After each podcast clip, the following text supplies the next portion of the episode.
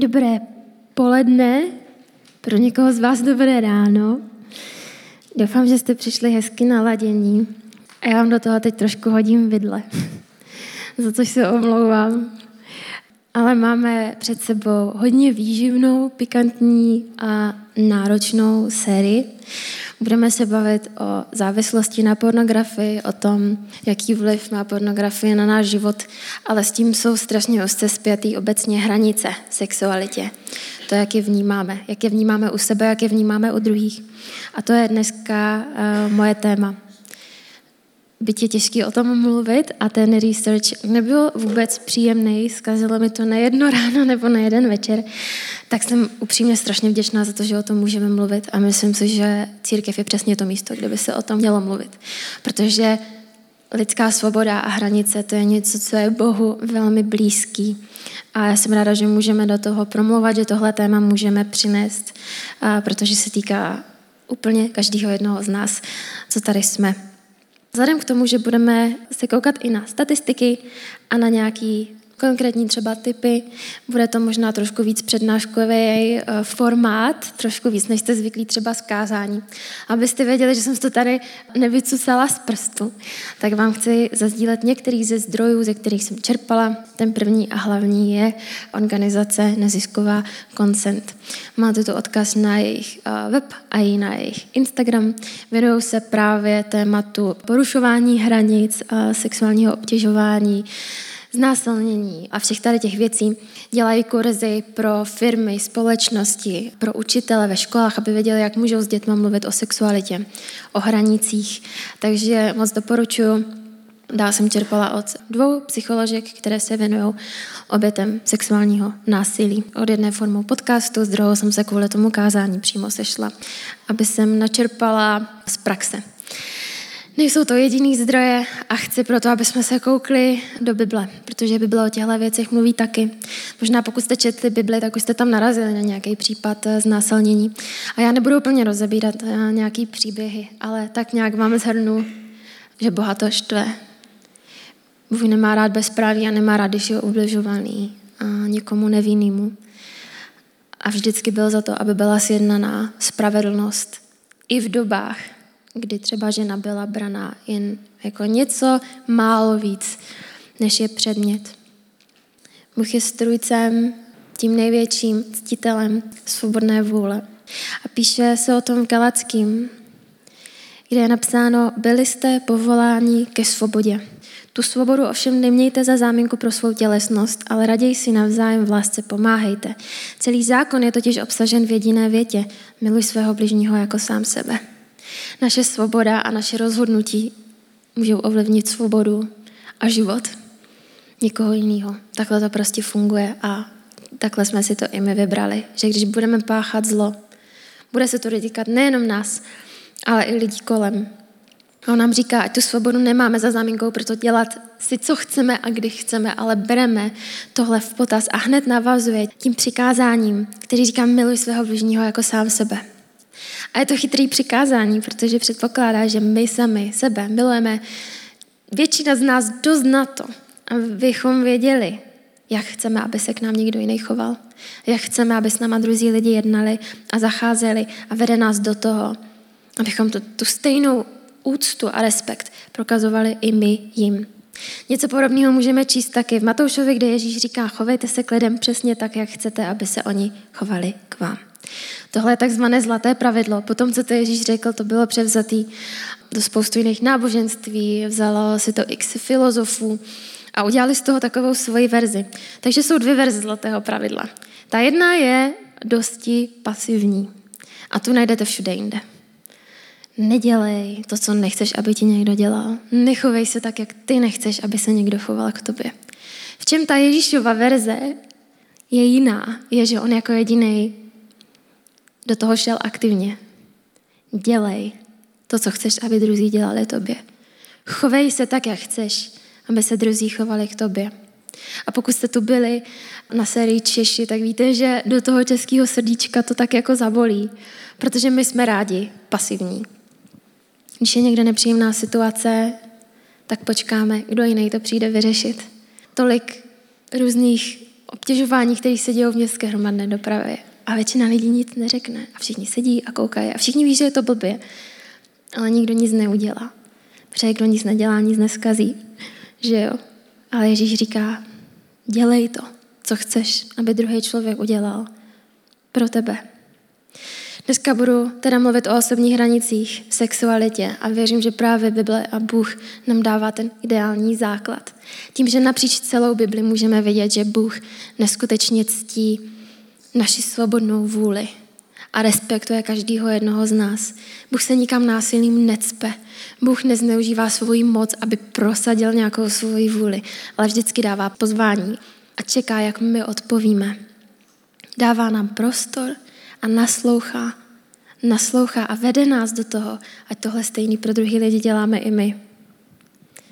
Proč o tomhle tématu dneska vůbec mluvím, když se to přece týká jenom pár lidí? Protože se to netýká jenom pár lidí. Týká se to většiny z nás. Týká se to minimálně poloviny tohohle sálu. A někdy si to můžeme tak naivně myslet, protože se o tom třeba dost nemluví, nebo když vidíme ty šílené statistiky, rádi bychom si zakryli oči a dělali, že to nevidíme, že o tom nevíme, ale týká se to, týká se to nás všech a pravděpodobně, když se koukneme na čísla, máte někoho ze svých blízkých, kdo se s tímhle setkal, pokud jste to nebyli přímo konkrétně vy. A nesetkáváme se s tím jenom v barech, nesetkáváme se s tím jenom na diskotékách, kde jsou prostě obnažené holky, ale setkáváme se s tím všude.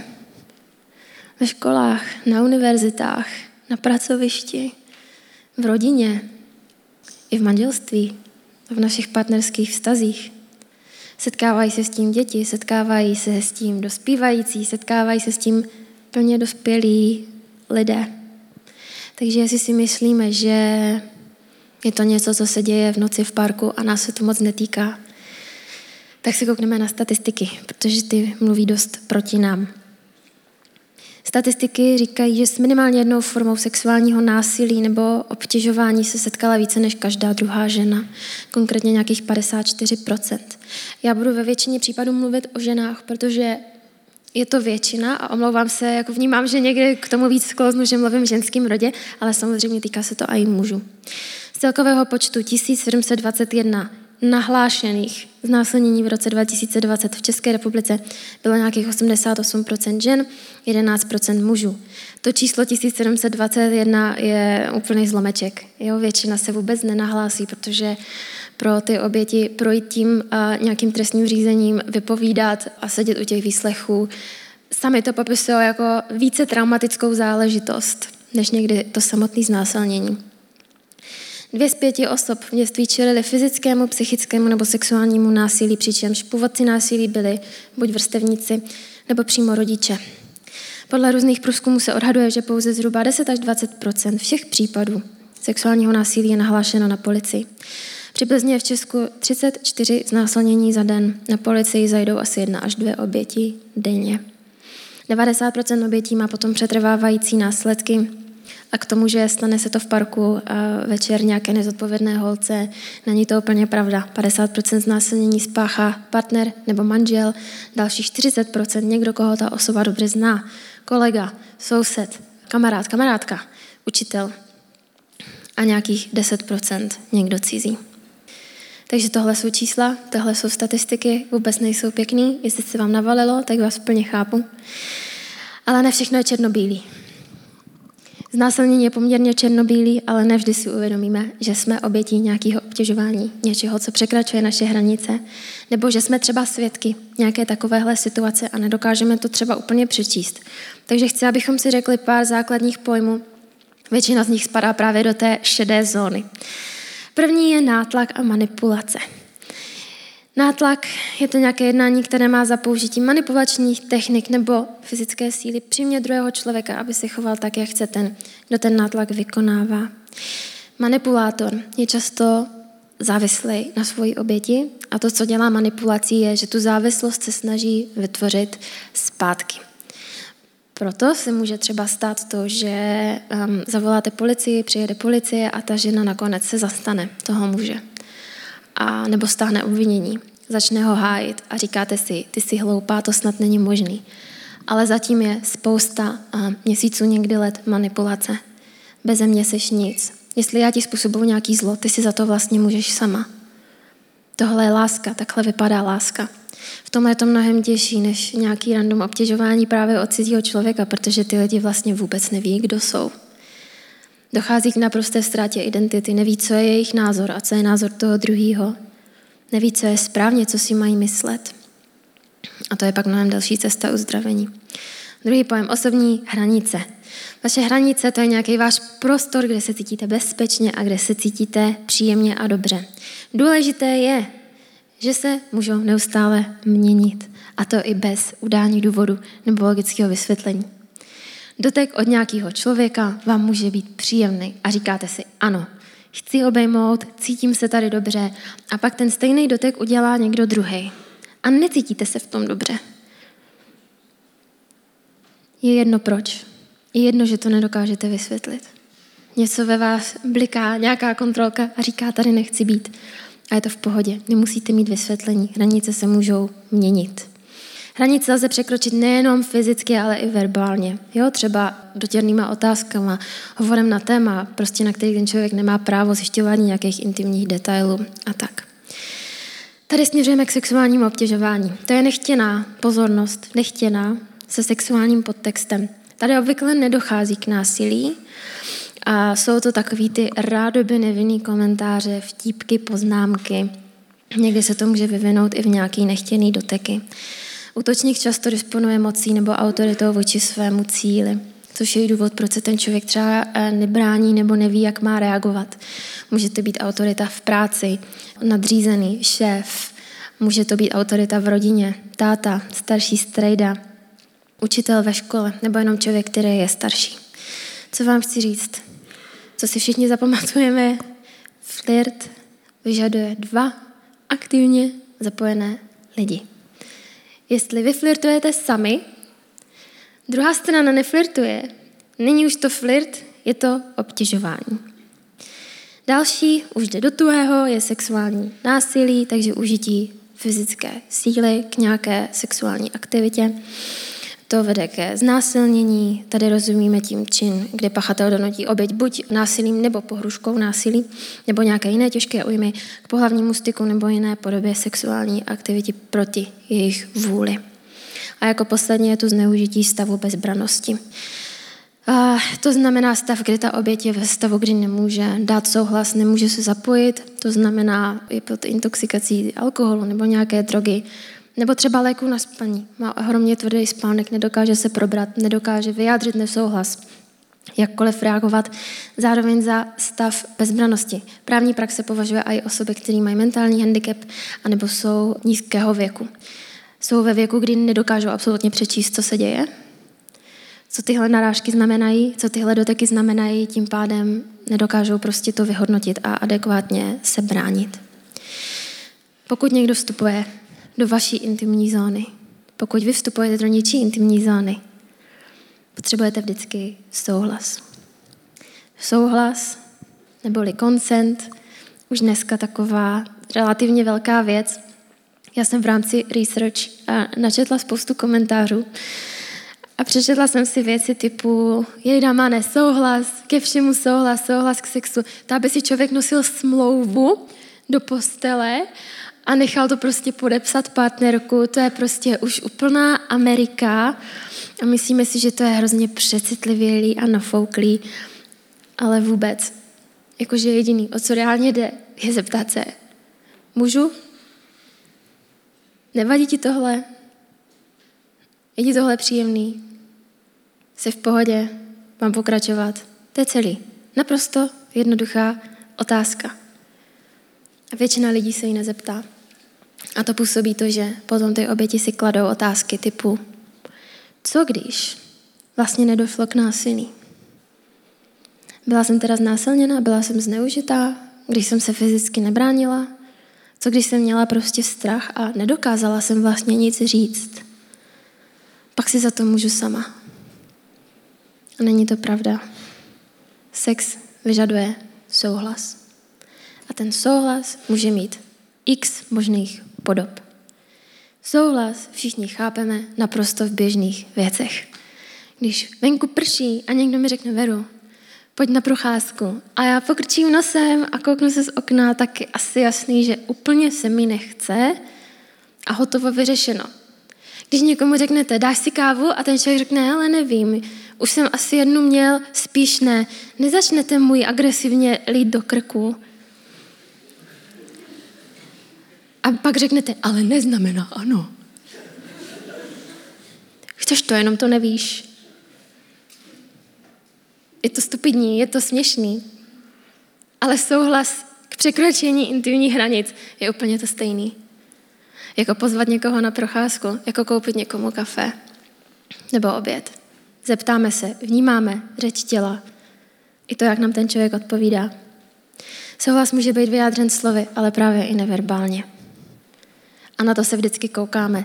Pokud někoho líbáte a ten člověk je takhle stuhle jak prkno, čumí před sebe a nedokáže nic říct, jako asi se mu to úplně nelíbí, možná je vhodný zeptat se, hele, všechno je v pohodě? Klidně řekni. Souhlas nezískáváme nátlakem. Ale já to potřebuju, musíš to pro mě udělat. Já se naštvu, jestli to neuděláš. Pokud donutíte někoho kývnout, tak to úplně není souhlas. Souhlas taky může být kdykoliv odebrán. Možná jdete s někým na rande a říkáte si, hele, to je fajn, dáváte náznaky, že tady, dobré, pak zatočíte do nějaké tmavé uličky, ten člověk vás chytne za ruku a říkáte si, hele, já nevím, co je, ale už se vlastně necítím dobře a chci jít domů. Můžete jít domů, je to v pohodě. Ještě před pěti minutama to třeba bylo v klidu, teďka už není, můžete odebrat svůj souhlas. Chraňte si svoje hranice. Souhlas nelze předpokládat na základě domněnek. Vyzývavé oblečení neznamená nutně pozvánka k sexu. Přijetí pozvánky na drink nebo na kávu taky neznamená souhlas k překročení nějakých hranic. To, že jste někomu koupili oběd nebo drink, neznamená, že jste si tím jeho koupili a že teď musí něco dělat, protože vy jste vypláceli prostě 70 korun za kapučíno a vím, že inflace je reálná věc a je to spoustu peněz a může vám to být líto, že jste mu zaplatili kafe a ten člověk nakonec řekne, že nic a jde domů, ale to je prostě život. Musíme to respektovat. Romantický vztah a ani dlouhodobé partnerství neznamenají automaticky souhlas se sexuální aktivitou. To, že vám někdo před pár lety řekl ano u oltáře, neznamená, že musí s váma mít sex kdykoliv vy chcete, protože on řekl ano a teď prostě si tady a naplňuji moje potřeby. A mlčení taky není souhlas. Otázkou při zkoumání toho, jestli došlo k nějaké formě obtěžování, jestli to už bylo za hranicí, jestli to už bylo zneužití, nemá být, jak jasně bylo řečeno ne.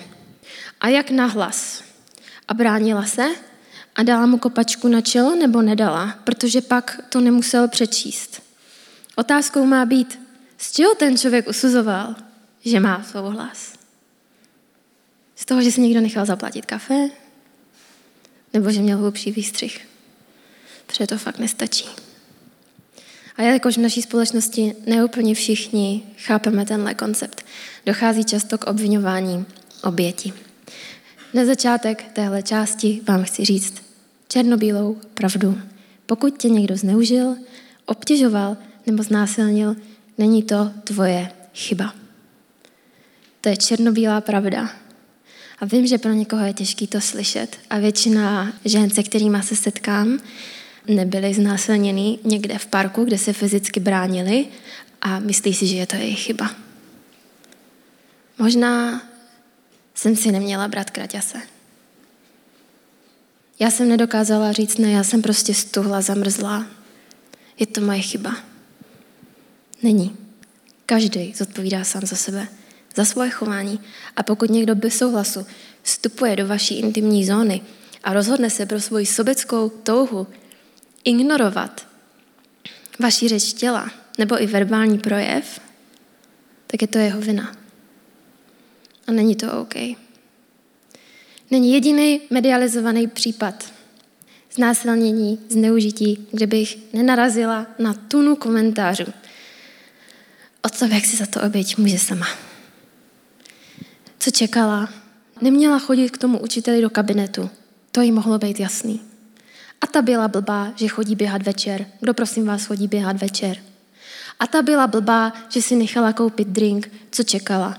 A ta je blbá, že si vzala výstřih. To je jasný, že se to stane. Mě to strašně vytáčelo jednu dobu a sebetrýznila jsem se tím, že jsem si to četla a nechápala jsem, jak um, člověk tak může přemýšlet. Ale pak jsem si poslouchala rozbor jedné psycholožky a pochopila jsem, protože ona říkala, já to vlastně chápu, ona je to obrana. Ona je to obraný mechanismus, protože my věříme tomu, že když je to chyba té oběti, tak se to nám nestane. Našim blízkým se to nestane. Ona je blbá, že měla ten výstřih a šla běhat večer. Já nechodím běhat večer.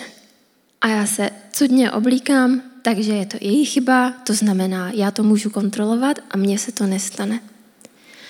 Je to způsob, kterým se bráníme a chceme si zakrýt oči před tím, jak reálný problém to je a kolik lidí postihuje. Když mi bylo 16, tak jsem začala svoji první brigádu v kavárně. Nastoupila jsem tam a měla jsem tam kolegu, který mě zaučoval, bylo několik let starší než já. A byl celkem fajn, byl takový jiný trošku, ale jako povídali jsme si, byl hodně otevřený ohledně svého intimního života. Sděloval mi často detaily, které jsem vůbec nechtěla vědět, neptala jsem se na ně, nebylo mi příjemné to poslouchat. Řekla jsem si, aha, taktika, jak někoho odpudit, jsem křesťanka a čekám se, jak jsem do svatby. To funguje ve většině případech. Takže jsme si povídali i o Bohu, on věděl, jak to mám, já jsem se neoblíkala jakkoliv vyzývavě do práce, nedala jsem mu žádný důvod myslet si, že já mám zájem. Svěřoval se mi o tom, jak má rád tvrdý sex, jak je to skvělý, ukazoval mi fotky, bylo to extrémně, extrémně nepříjemný. Jednoho dne jsem stála za tím barem, něco jsem dělala a on přišel, chytil mi ruce ze zadu a zakousl se mi sem do stehna, takže jsem vykřikla od bolesti. Dělala jsem tam pak ještě nějakou dobu otisk zubů a modřinu velkou jako moje ruka na tom stehně. Stali u toho dva lidi. Já jsem nic neřekla a oni taky nic neřekli. Přece to je sranda. Nebudu citlivá, nebudu prostě dělat vlny, je to ponižující, zvládnu to. Outfit ani flirt tu nehrál roli. Nemám jedinou kamarádku, jedinou, která by se nesetkala s nějakou formou obtěžování. Víte, kolik z nich si za to mohlo? Přesně nula. Přesně nula. A na druhou stranu, holky a ženy, já bych byla strašně ráda, kdybychom mohli žít ve světě, kde můžete v minikraťáskách jít eh, se v jedno ráno projít do parku a nebát se, že se vám něco stane. Ale bohužel v takovém světě nežijeme. A je fakt potřeba být opatrný. Tím neříkám, že pokud se to stane, je to vaše vina. Tím říkám, buďte prosím opatrný na sebe a snažte se chránit tak, jak to jde. Když jsme ale o oblíkání, je tady další rovina, protože tohle bývá jedný z nejčastějších komentářů. Jo? Holky se oblečou tak a tak a pak se prostě diví. Když holka zažije zneužití v dětství, většinou se pak v životě vydá dvěma cestama, než dojde k nějakému uzdravení. Ta první cesta je izolace. Často nesnáší svoje tělo. Vyskytnou se tam poruchy příjmu potravy. Nesnáší opačný pohlaví. Nedokáže důvěřovat nechce vztah, nedokáže si znova představit intimitu, důvěru. A nebude druhou cestou. A to je velká promiskuita, vyzývavost. Ona jako dítě se oddělila od toho svého těla. Už ho nevnímá tak, jak v uvozovkách normální člověk ho vnímá, je od něj nějakým způsobem odpojená. A promiskuita i vyzývavost je způsob, kterým ona se snaží vzít kontrolu zpátky. Jak si myslíte, že je to zraňující? když ji pak v dospělosti někdo znásilní a ona si přečte 200 komentářů o tom, že se za to může sama, kvůli svýmu outfitu, když už pravděpodobně za tím outfitem spoustukrát stojí nějaká forma zneužití nevinného dítěte. Naše moto je, že každý má příběh, každý má hodnotu a každý má budoucnost. A tímhle vás chci pozbudit. Nedělejte soudy, nevynášejte rozsudky, kdo za to mohl a kdo se jak choval a proč. Protože za každým chováním, za každým rozhodnutím je nějaký příběh toho člověka. A to souvisí s další častou otázkou. Proč se ta oběť nebránila? Každý máme jinou, jinou reakci. Někdo je v ohrožení a nastane prostě útok nebo útěk. Někdo zamrzne. Prostě zamrzne, nedokáže mluvit, nedokáže se hýbat, nedokáže nic říct. A to se může stát i v případech ne vyložení nějakého fyzického ohrožení, ale právě třeba nějaké narážky nebo vtipku, které je za hranou a ten člověk stuhne a vůbec neví, jak má reagovat. Takže je důležité uvědomit si, ty oběti nemusí vždycky reagovat tak, jak byste reagovali vy. Nemusí vždycky reagovat tak, jak vy byste si přáli. A to je normální a je to v pohodě, protože každá reakce je individuální a závisí na mnoha faktorech. Jedním z těch faktorů je výchova. Tady velký pozor rodiče a všichni budoucí rodiče. Respektování našich hranic intimity se učíme už jako malý miminka. Když ty ženy dojdou na terapii a začnou řešit to, že třeba v dospělosti někdo znásilnil, ve většině případů se dojde k tomu, že už se to nějakou formou stalo v dětství. A nemuselo to mít sexuální podtext. Absolutně ne. Může to být trestání miminek za to, že třeba neumí na nočník a měli nějakou nehodu. Náš mozek vytěsní strašně moc špatných vzpomínek, ale to tělo jako by mělo úplně nějakou svoji paměť ten člověk si to pamatuje. Pamatuje si nějakým způsobem, že bylo ponížený v nahotě a ve své intimitě. Jsou to hrubší doteky otce. Lechtání, který bolí. A to dítě řekne, ne, tati, přestaň, ale nedělej. Ale nedělej, však je to sranda. A nebuď citlivka to dítě, ta holka začne se chtít třeba koupat sama nebo osušit se sama a už vnímá, že jako mezi ní a tátou je nějaký větší rozdíl a tati ty už semka prostě do koupelny nechoď. Ale nedělej. Přestaň. Přestaň dělat saviky. Potom, když se to stane v reálu, jasně, že ta žena stuhne. Ona často ani prvně nepozná, že někdo vstoupil do její intimní zóny, protože už moc dobře to zná z dětství. Už několikrát to zažila v malé míře.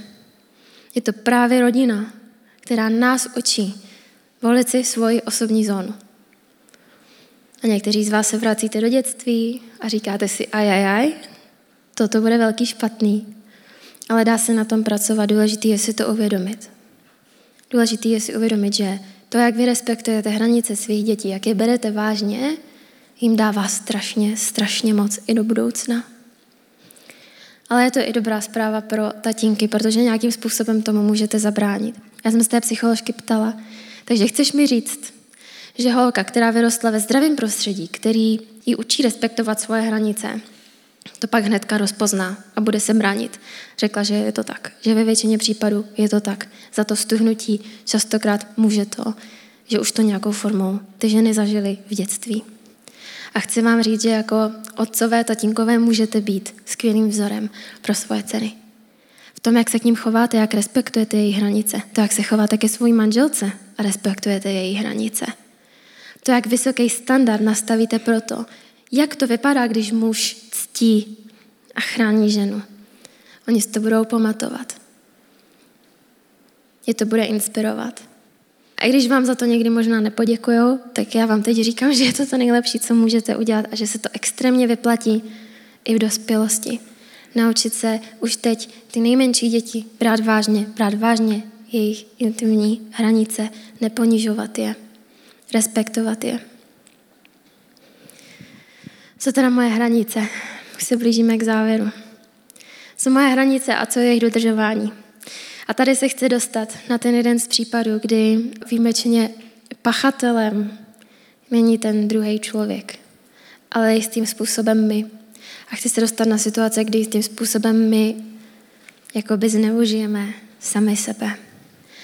A to právě v partnerských vztazích. Když si řekneme, hele, sex to je prostě moje povinnost jako manželky, je to moje povinnost jako manžela, ten druhý to prostě potřebuje, a já jako teď nechci, ale tak to prostě přetrpím. Dáme si do hlavy nějaké očekávání, který tam je reálně bez komunikace. A pokud je sex pro ty dva tabu, tak to přesně tohle může vyplodit. Pokud o tom nemluvíme a máme tam jenom domněnky, může se to stát, že i žena, i muž začnou jistým způsobem zneužívat sami sebe a sami začnou překračovat svoje nastavené hranice, aby přinesli něco tomu druhému ze strachu. Strach, že se naštve, strach, že mě opustí a najde si někoho jiného. Strach, že nebudu pak dobrá partnerka nebo nebudu dobrý partner. Sex nikdy není vyjednávací prostředek pro zajištění klidu, pro odbytí si nějaké svojí povinnosti. Sex by vždycky měl být dobrovolný, ne na úkor popření sebe sama, ani na poput strachu. A moc vás pozbuzuji, aby jste otevřeně komunikovali o těchto věcech. Protože té ženě nebo tomu muži, co se nutí, se to pak reálně znechutí a ten partner, druhý o tom častokrát vůbec ani neví, že se to děje. Pokud jste v situaci, kdy vám něco není příjemný, porušujete tam svoje hranice, nebo je třeba porušuje ten druhý a řeknete si, ale já to zvládnu, nějak to prostě přežiju, ještě se nic tak špatného neděje. Stop. Stop. To je red flag. Pokud někdo porušuje moje hranice, tak se teda něco děje a není to v pohodě a nebudu v tom pokračovat a budu to komunikovat. Jsme už na konci a možná máte takový to přemožení tím, jak je to těžký téma, jak je tenhle svět zkažený, proč se tyhle věci dějou a jak je to náročný. Možná už aktivně přemýšlíte, co můžu vůbec změnit, jak v tomhle můžu pomoct. Tak vám chci dát pár kratoučkých typů. Ten první je občas si ušetřit blbý řeči. Když vám někdo řekne, o tomhle tématu se bavit nebudu, to je prostě za čárou. Tenhle dotek mi není příjemný, nezahrát to do autu, že ale ty jsi citlivka, ale prosím tě, ty naděláš, a však to byla sranda, neber to tak vážně. Ale respektovat to. Respektovat hranice, i když vám přijdou jako pohrod a nedávají vám smysl. Ale respektovat svobodnou vůli toho druhého člověka. Pokud jste svědkem nějaké takové situace, někde v cizím prostředí, tak zasáhnout vůbec vás nevyzývám do toho, abyste se stavili do nějaké nebezpečné situace. Pokud ženy i muži vážíte 30 kg z postelí, nemusíte naběhnout na dvoumetrovýho týpka s tím, že prostě, hele, chceš dělo, jako okamžitě, okamžitě vysmahni. To je nebezpečný, to nedoporučuju, ale jsou způsoby, jak to udělat tak hezky. Pokud jste třeba na zastávce, říct, hele, slečno, chci se jenom zeptat, Nevíte, kde je tohle, tam, to, toto? Mohla byste mě tam když tak doprovodit? Může se stát, že řekne, ne, vypadni a vy zjistíte, že se hádá s přítelem. V pohodě, jdu dál, hledím si svýho, ale možná i poskytnete okýnko, který může utéct z té situace, která je jí nepříjemná. Můžete být ten první, kdo se za ní postaví. Pokud jste svědkem ve známém prostředí, na pracovišti nebo třeba v rodině, kde ten otravný strejda má pořád ty sexuální narážky a dělá něco nepříjemného, buďte ten první, kdo řekne, hele, očividně se to té druhé osobě nelíbí. Myslím si, že už jako stačilo. Nebuďte klasický pasivní Čech, co sedí a čeká, kdo se první zvedne, aby to zastavil. Udělejte to, co chcete, aby někdo jiný udělal pro vás. Zastaňte se slabšího, když je to potřeba. A v poslední řadě buďte oporou. Vyslechněte, když se vám někdo svěří. Nesuďte. Kolik je viny na straně oběti a kolik viny je na straně toho predátora. Prostě nesuďte. Vyslechněte, nabídněte otevřenou náruč. Buďte tam. Víme, že těch případů není málo a že i tady je jich strašně moc. A i my chceme nabídnout nějakým způsobem řešení a otevřenou náruč. A pro ženy konkrétně mám dobrou zprávu a to, že od září bude Lenka Babáková, moje dobrá kamarádka, naprosto úžasná osoba, začínat House Talk pro ženy, které prošly nějakou formou zneužití nebo znásilnění. Ona je chodícím důkazem toho, jak vypadá boží uzdravení takovýhohle traumatu v praxi, že můžete mít zdravý a radostný manželství i intimní život a být opravdu uzdravení. Takže bude to prostor pro vás sdílet se o tom, pustit do toho Boha, modlit se.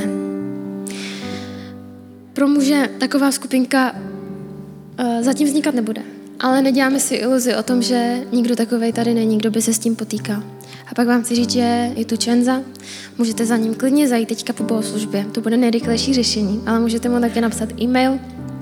Teďka odjíždí pryč, takže nevím, kdy vám na ně odpoví, ale určitě vám jednou odpoví. Nicméně, prosím, prosím, prosím, řešte to. Svěřte se někomu. Otevřete to s někým, komu věříte. Puste do toho Boha. Nebojte se terapie.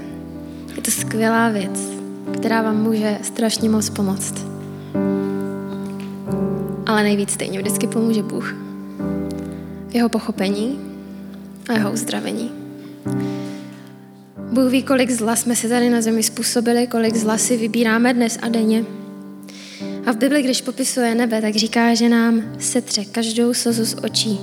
A smrt už nebude, ani nářek, ani křik, ani bolest už nikdy nebude, neboť minulé věci pominuly. Jednou to z nás všechno spadne, nebude to mít žádnou moc a budeme úplně noví lidi. Ale to není jenom výhlídka do nebe, protože boží uzdravení je reálný už teď a tady. Vaše cesta uzdravení může začít už teď a tady. Vaše nastavování svých hranic, držení svých hranic může začít už teď a tady. Učit se říkat ne. Učit se zastat slabšího. Přečíst situaci a vstoupit do ní. Protože to je podle božího srdce. Ježíš aktivně dělal kroky směrem k lidem, kteří byli znevýhodnění, kteří byli nějakou obětí, kteří byli nevinní, zažívali těžkosti, byli slabší. On byl jejich zastáncem a my jsme tady jeho rukama a jeho nohama a můžeme dělat úplně to stejný. Bůh na prvním místě nehledá, kam by mohl do facebookové diskuze napsat, jestli si za to někdo mohl nebo nemohl sám. On je ten první, kdo kouká na srdce, kdo kouká na příběh, kdo naslouchá, kdo rozumí té bolesti a je připravený tam být, ať už jako rádce, nebo jako rameno, na kterým si můžeme poplakat. A já vám chci říct, že to nejsou jenom řeči o božím uzdravení, že to je nějaká berlička, o kterou se opřeme, protože prostě tohle téma je tak moc těžký. Reálně, tak jak se to zpívá v té písni, on je odpovědí na všechny otázky. Kam jinam můžeme jít než za ním? Kde jinde to uzdravení najdeme? Lidi jsou skvělí, partneři jsou skvělí, ale nedokážou dát to, co on. Terapie je skvělá, ale taky nedokáže dát to, co on. Prostě to naprostý pochopení, to nadpřirozené uzdravení něčeho, co se zdá, že nám zničilo život, to dokáže přinést jenom Bůh a je to naprostá realita a byla jsem toho svědkem v mnoha, mnoha případech. A tak jestli vám to nevadí, můžeme na chvilku jenom zavřít oči, aby teď každý mohl být nějakým způsobem sám před Bohem. A chtěla bych se modlit za tři skupiny lidí. Ta první skupina jsou um, ti z vás, kteří jste obětí nějaké formy zneužití, obtěžování, znásilnění. Chci se modlit za uzdravení pro vás. Chci se modlit za lidi, kteří mají strach. Kteří mají strach, že se to někdy stane jim, jejím blízkým, jejich dětem. Že to nebudou moc kontrolovat.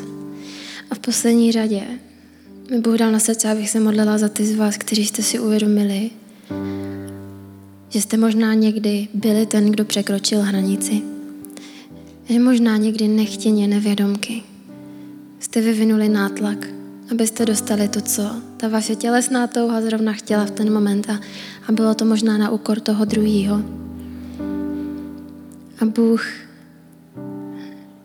nepřináší usvědčení jenom s tím, že odcházíte a cítíte se jako z hadru a cítíte se pod tíhou viny, ale přináší usvědčení, který osvobozuje a vede nás ke změně a my víme, že je nám odpuštěno a že už můžeme přemýšlet jinak a využívat tu svoji svobodu. Jak se tam psalo, ne k tomu, abychom si dělali, co chceme, kdy chceme, ale k tomu pomáhat si a milovat se. Tak se ke mně můžete přidat k modlitbě. Pane Ježíši, děkuji ti za to, jak reálný je tvoje uzdravení. Že to není jenom nějaký poplácání po zádech, ale že ty fakt dokážeš šáhnout hluboko, hluboko do naší duše, do našeho srdce a vzít pryč tu věc, která nám jistým způsobem vzala hodnotu. Ukázat nám, že ve tvých očích jsme úplně čistí, jsme noví, jsme zdraví, jsme celí, jsme plní. Modlím se, aby se tohle teď dělal, aby si přicházel k těm lidem, kteří s něčím takovým zápasí, nebo si teď třeba začali vzpomínat na situace, které způsobily zranění. Modlím se, aby mohli cítit ten tvůj dotek a vědět, že to, co ty dáváš, nedokáže dát někdo jiný. Že je to naprosto reálná věc, naprosto reálný uzdravení a změna. Změna vnímání sebe sama, změna vnímání intimity, změna vnímání svých hranic. Modlím se, pane, za ty, kteří bojují teďka se strachem a to nemá být výsledek toho kázání. Strach z toho, co všechno špatného se může stát, ale opatrnost jeden k druhému a hlavně důvěra v tebe. Děkuji za to, že nás vedeš, že nás vedeš svojí moudrostí a svojí nadpřirozenou ochranou a tu žehnám všem tady, všem dětem, pane, žehnám tvoji nadpřirozenou ochranu. A vyznávám, že my to nemůžeme všechno kontrolovat. Ale i když se stanou špatné věci, neznamená to, že ty nejsi dobrý a to si nikdy nechceme nechat vzít. Právě naopak, tam, kde, tam, kde ta lidská síla zasáhne a něco zničí, tam extra se ukáže, že ty jsi dobrý, že přijdeš se svým pochopením, se svým uzdravením a pozbíráš to, co podle nás už bylo úplně mrtvý, zpět k životu, zpět do naprosté nádhery. Za to ti děkujeme a za to tě chceme chválit. Modlím se za ty, kteří si uvědomili, že možná někdy překračovali něčí hranice.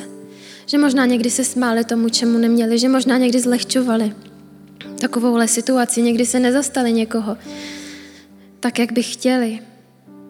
A děkuji, že ty jsi Bůh, který odpouští a bere pryč pocit hamby a pocit viny. Trestat se za něco, není správný, není to to, co ty po nás chceš, ale ty přinášíš tu změnu, kterou potřebujeme do našeho srdce, do naší mysli. Ty měníš to, jak se koukáme sami na sebe, jak se koukáme na druhý lidi, jak se koukáme na intimitu, na sexualitu. A tak všichni teď skládáme svoje ruce do tvých rukou, svoji mysl do tvých rukou. A modlíme se, uč nás. Uč nás vnímat svobodu a hranice s takovým respektem, jako je vnímáš ty. Uč nás milovat se navzájem a chránit se a používat svoji svobodu k dobrým věcem. Ve tvém jménu. 阿门。